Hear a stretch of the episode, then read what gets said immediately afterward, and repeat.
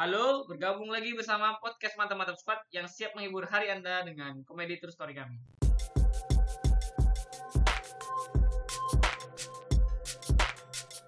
Yo, bersama lagi dengan saya, Albaru, seorang calon sarjana Eskom nih, yang kemungkinan akan lulus sebagai sarjana teknik. Sebelumnya, saya minta maaf dulu nih, karena nanti di podcast ini akan ada ekspresi konten nih, atau kata-kata yang tidak pantas. Oleh karena itu, jadilah pendengar yang bijak. Jika Anda bukan pendengar yang bijak, lebih baik Anda dengarkan podcast dari channel yang lain.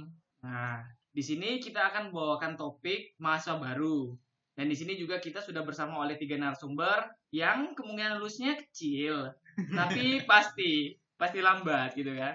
Oke deh, nggak usah pakai lama. Langsung aja kita ngobrol dengan narasumber pertama. Boleh dong perkenalkan namanya? Ya, jadi perkenalkan, pertama nama saya Febrian Omungin, mahasiswa Universitas Mula Warman dari jurusan Teknik Informatika. Tadi pertanyaannya itu adalah kenapa memilih kuliah. Jadi alasan saya kenapa memilih kuliah itu, yang pertama, yang pasti pengen mendapatkan pendidikan yang lebih tinggi lagi, dan yang kedua juga keinginan dari orang tua. Nah, yang seterusnya itu juga saya pengen mendapatkan ilmu IT lebih dalam lagi karena saya suka dengan dunia IT. Nah, kalau kamu sendiri Al, kenapa sih milih kuliah? Nah, kalau dari saya sendiri sih banyak sih pengalamannya nih. Kalau dulu kan saya nih sempet nih waktu lulus SMA tuh pasti kita kayak disuruh guru-guru tuh buat kamu masuk sini aja ya. Nanti kalau kamu kerja pasti dapat kerjaan yang bagus nih. Kalau enggak Ya. nanti kamu masuk sini aja. Itu banyak duitnya. Nah, saya dulu tuh ngikut banget yang namanya guru. Jadinya saya sempat daftar di teknik kan dulu lewat jalur SBMPTN tuh. Alhamdulillah nggak keterima. Jadi saya masuk ke jalur mandiri. Jalur mandiri alhamdulillah keterima. Sampai di sana ternyata waktu saya jalani itu selama sekitar satu setengah semester itu bener-bener nggak nyaman di diri saya gitu kan. Wah kayaknya nggak ada jiwa di sini nih. Jadi saya memutuskan untuk beralih ke teknik informatika. Nah, di teknik informatika ini saya tuh merasa kuliah itu sebenarnya itu penting tapi untuk untuk menambah teman aja, bukan untuk menjadi orang yang sukses. Jadi kalau untuk kalian-kalian nih yang mikir buat kenapa sih mau kuliah? Kalau menurut saya itu kuliah itu untuk menjadi teman, bukan untuk sukses. Nah, itu dari saya sendiri. Jadi buat narasumber kedua ini boleh dong perkenalan lagi siapa? Ya, nama saya Ilham Rizaldi, saya sebagai narasumber kedua. Kenapa kuliah? Ya, menurut saya itu kuliah salah satu keinginan orang tua. Ya, jadi saya ini mengikuti apa yang diinginkan orang tua. Jadi masnya kuliah nggak dari niat diri sendiri? Ya, ada sih niat, cuman niat pertama itu kayaknya saya tuh nggak niat buat kuliah ya. Langsung kerja aja gitu, biar enak. Wah, boleh boleh boleh juga sih. Terus kalau eh, nantinya lulus ini mau gimana? Mau ikut Ya. orang tua lagi atau gimana? Ya, kalau lulus ini saya sih inginnya lanjut S2 gitu ya. Tapi Per tapi kan ini dari awal udah dari mintanya orang tua nih. Ya, tapi kan lambat lambat laun, ya, saya ya. nyaman kuliah itu. Oh, jadi sekarang nyaman. Iya. Oke, mantap. Oke deh, kalau gitu kita langsung lanjut aja ke narasumber ketiga nih dengan siapa? Oke, nama saya Sulsian Prasetyo, biasanya dipanggil itu Tio. Kenapa saya kuliah? Waktu SMK itu ada pendaftaran bidik misi. Karena saya sudah daftarkan, ya saya pakailah itu bidik misi biar nggak mubazir. Kan dengan ada bidik misi itu, biaya pendaftaran kuliahnya kan gratis kan. Nah, saya daftarlah di apa Samarinda ini. Ada juga yang di Jogja. Tapi yang keterima alhamdulillah di sini. Nah, tapi dulu saya sempat dengar-dengar katanya dulu waktu dulu SMK ini ada mau ternak lele itu bener atau enggak sih? Nah itu, kan kuliah itu butuh biaya banyak kan. Ya dari dari situlah ada pikiran buat kerja aja. Tapi karena sudah daftar kuliah terus keterima, ya alhamdulillah lah aku lanjutin aja. Soalnya semua biaya itu alhamdulillah sudah ada yang nanggung gitu. Nah, jadi itu kenapa kalian kuliah kan? Jadi malam pertama kalian jadi maba itu boleh dong dibagi pengalamannya dari Abang Feb dulu nih. Ya. Pengalaman pertamanya gimana nih? Nah, jadi kalau dari pengalaman pertama saya pas jadi maba itu ya pertama pastinya excited ya. Eh, di mana saya bersemangat sekali untuk eh, berkuliah pas itu sering apa bangun pagi banget. Eh, ya apa pasti senang lah baru dapat juga teman-teman baru kan. Ternyata pas Yakin, masuk tapi yakin tuh dapat teman baru tuh diterima sama temennya Yakin, atau sampean aja yang Yakin. merasa punya teman. ya dong, pasti yakin lah. Kita juga harus bisa hidup bersosial ya. Ya, dan ternyata pas kuliah itu ternyata pelajarannya ya lumayan agak sulit karena memainkan eh, logika, ada matematikanya juga. Tapi di situ saya bertemu teman-teman yang bisa mengajarkan saya tentang bagaimana sih eh, pemakaian logika itu yang baik, terus memikirkan pemecahan masalah itu dalam menyusun sebuah aplikasi itu bagaimana di bidang di dalam bidang IT ini. Oh, Ya, jadi jadi waktu maba ya intinya cari teman yang banyak lah gitu kan. Iya, Oke, betul. oke. Kita lanjut ke acara kedua aja. Ini Mas siapa tadi? Tio ya? Ya. Oke, Tio. Ini maksudnya malam pertama itu pertama kali kita datang ke Samarinda ini kan. Terserah mau malam pertama sama siapa. Oke. Iya.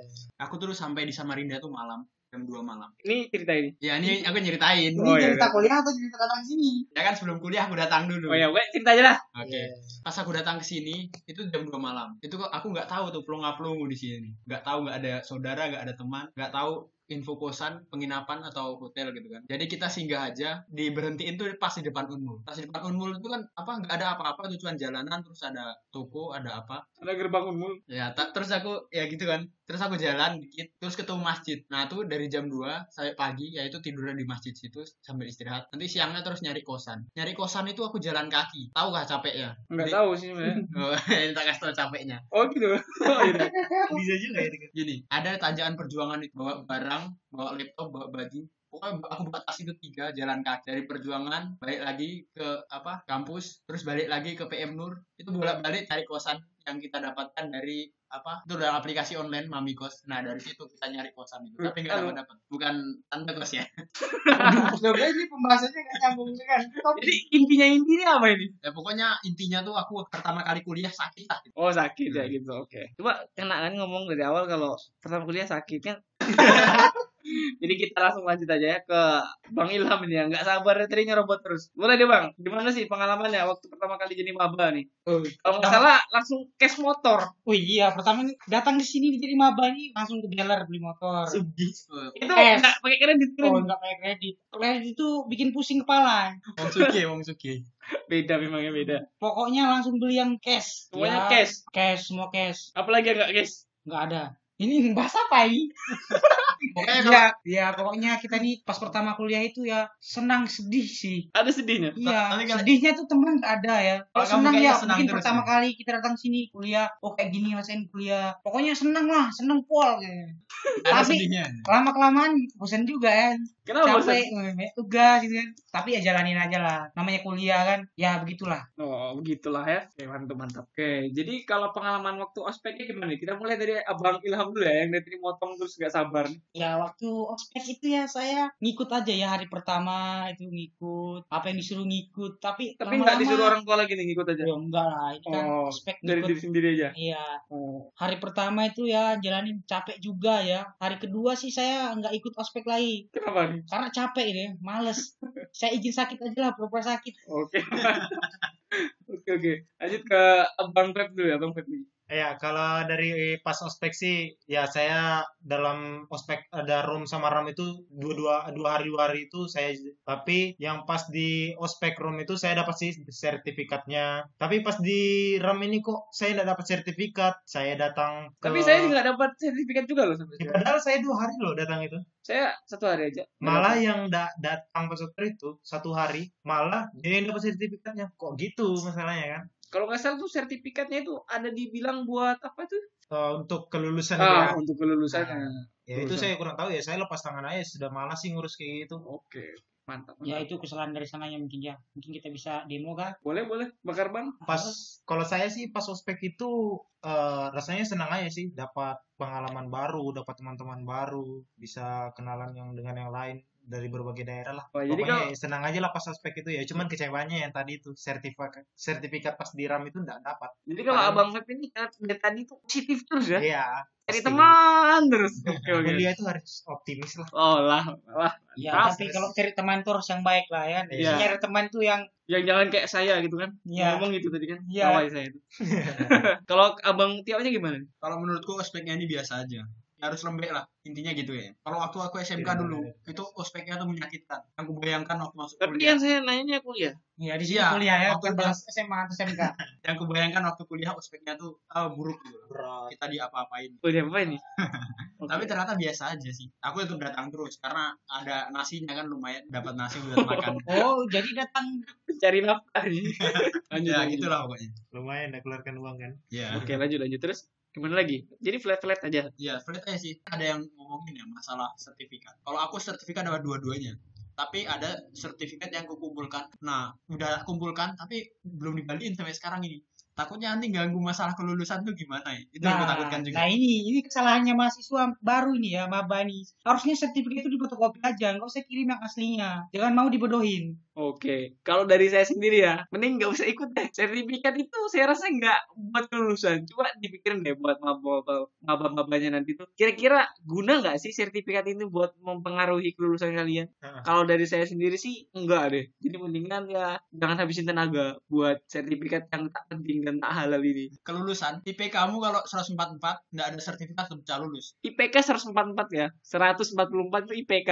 oh SKS Oke oke. salah ngomong tapi kalau biar kita punya banyak sertifikat tapi SKS-nya kurang mau sampai dikumpulin itu di fotokopi lagi nggak bisa lulus ya gitulah Oke mantap. Nah tadi itu kan jadi maba. Sekarang waktu sudah jalani kuliahan ini ada nggak sih niat buat berhenti kuliah gitu? Atau buat ganti jurusan? Atau merasa salah jurusan? Dari Bang Tio gimana? Hmm, kalau aku ya tetap lanjut soalnya apa yang udah aku ambil mau aku selesaikan kayak gitu konsisten Oke mantap banget ya. Gentleman banget ya kayaknya. Kalau Bang Web? Ya kalau saya sendiri sih mungkin hampir sama aja sama si Anu Bang Tio ini. Ya kita harus konsisten juga dalam kuliah. Di mana juga eh, di sini ya IPK saya ya lumayan lah, nggak turun-turun. ini Itu boleh, boleh, menjadi semangat saya untuk kuliah lagi. Oke, mantap. Kenapa ya? Jadi gini terus. Kita ini kan kuliah sudah jalan terus sudah banyak modal kita yang keluar Hmm. emangnya nggak nggak rugi apa kalau kita berhenti di tengah jalan Tapi kan sebagai sesama penerima beasiswa kan nggak pakai modal kita kuliah. memang nggak pakai modal tapi waktu itu kan termasuk Oke oke mantap. Walaupun mantap. kita berhenti kan beasiswanya pasti nggak lanjut. Kita Oh, nggak bisa dapat. Nah, itu. Nah, satu lagi nih, cair beasiswa itu biasanya mahasiswa ini uangnya digunakan beli HP, beli yang lain, buat untuk bukan untuk kepentingan kuliah ya. tapi dengan nggak adanya HP itu mau tahu informasi kuliah dari Ya, mana Komunikasi Tapi bagaimana? waktu pengalaman saya waktu HP hilang nyaman men, nggak tahu informasi, nggak ada tugas, merasa hidup tuh indah. akhirnya nggak masuk kuliah Jadi menurut kalian kuliahnya ini berguna nggak buat dunia pekerjaan nanti? kalau menurutku ya berguna. Soalnya kalau kita kuliah terus masuk dunia kerja itu untuk naik pangkat itu gampang. Tapi kalau kita nggak kuliah cuman ngandalin sekolah aja itu untuk naik pangkat itu susah. Soalnya nih aku ada dengar cerita ya. Ada yang lulusan sekolah cuman SMP nah terus dia kerja. Terus dia pas udah kerja itu cuma jadi mandor aja sampai sekarang. Tapi Bill Gates itu dulu dia anu loh keluar dari kuliahan loh. Sukses aja dia. oh ya itu bener sih. Tapi dia nggak kerja sama orang. Dia bikin kerjaan itu sendiri Iya memang. jadi kalau nggak mau kuliah nggak nggak usah kerja sama orang nggak usah kerja tapi bikin kerjaan Tapi tadi katanya kuliahnya buat jadi sukses tuh, buat naik jabatan cepat segala macam. Memang kita kuliah bisa tinggi-tinggi kalau mau kerja sama orang. Tapi kalau mau bikin lapangan kerja sendiri, mendingan nggak usah kuliah, tapi langsung buat lapangan kerja itu sendiri. Oh gitu gitu. Oke mantap. Kalau Mas Ilham nih? Ya kalau untuk aku sih berguna ya. Kan bentar lagi Kalimantan Timur ini bakal jadi ibu kota ya. Karena lapangan pekerjaan tuh ya banyak lah. Jadi kita bisa bekerja di sana ya. mendapatkan jabatan yang tinggi, gaji yang besar. Hmm. Oh iya, daripada yang masuk ke dunia pekerjaan yang untuk kota baru ini orang luar negeri, mendingan kan bangsa kita sendiri. Ya, ini orang lokal yang masuk ke situ kan. Hmm. Daripada orang import. Orang impor. Tapi bukannya banyak nih Mas eh, Mas Ilham ini punya banyak warisan kan? Wah, kalau warisan itu kan buat tabungan aja lah ya. Oh iya mantap. Buat masa tua nanti. Oh iya mantap. Kalau tahu Mas Febri, kan. Mas Febri gimana? Ya kalau saya ya pasti juga berguna lah. Ada apalagi pas di kuliah kita kan dapat skill-skill yang mungkin tidak bisa kita dapatkan di luar. Kita bisa dapatkannya hanya di dalam perkuliahan ini. Dan itu akan berguna dalam pekerjaan. Itu aja sih mungkin saya. Skill itu yang penting pas di perkuliahan. Oke, jadi skill yang didapat dari perkuliahan itu ya yang Iya. dipakai buat kerja. Hmm, oke mantap. Jadi abang-abang ini ada nggak tips-tips buat mahasiswa baru nih? Ada dong. Nih kalau tips dari aku dulu ya. Kalau baru masuk kuliah, itu cari teman yang banyak. Soalnya kalau aku kemarin itu tuh apa belum banyak teman lah. Jadi ngerjain tugas apa-apa tuh sendiri. Aku ngerjain tugas itu ada satu mata kuliah semuanya tinggi-tinggi aku paling rendah. Oh, itu sakit hati itu. Yang lainnya pada nyontek aku ngerjain sendiri tapi nilainya paling rendah. Wah ini sifat yang sangat bagus ya. Oke lah itu tips dari aku. Pokoknya cari teman yang banyak. Oke kalau dari abang Ilham nih apa nih? Yang pertama itu ya kita kita harus mulai membuka diri. Wih bagus sekali. Membuka diri dengan orang-orang yang baru kita kenal gitu kan. Mantap. Yang kedua, kita tuh harus mencari informasi seputaran fakultas kita ini. Jurusan yang kita pilih itu yang kedua. Yang ketiga, jangan malu bertanya. Ya bertanya kepada siapa? Eh, kepada senior. Mantap. Nah, yang keempat, mengikuti beberapa organisasi di Wah, kampus. temen- tapi jangan ikut organisasi. Lima, membuat kelompok belajar lah biar kita mengerjakan tugas enak kita sendiri kan. mengerjakan tugas guys, ya mengerjakan tugas. Tapi nunggu supply. Iya.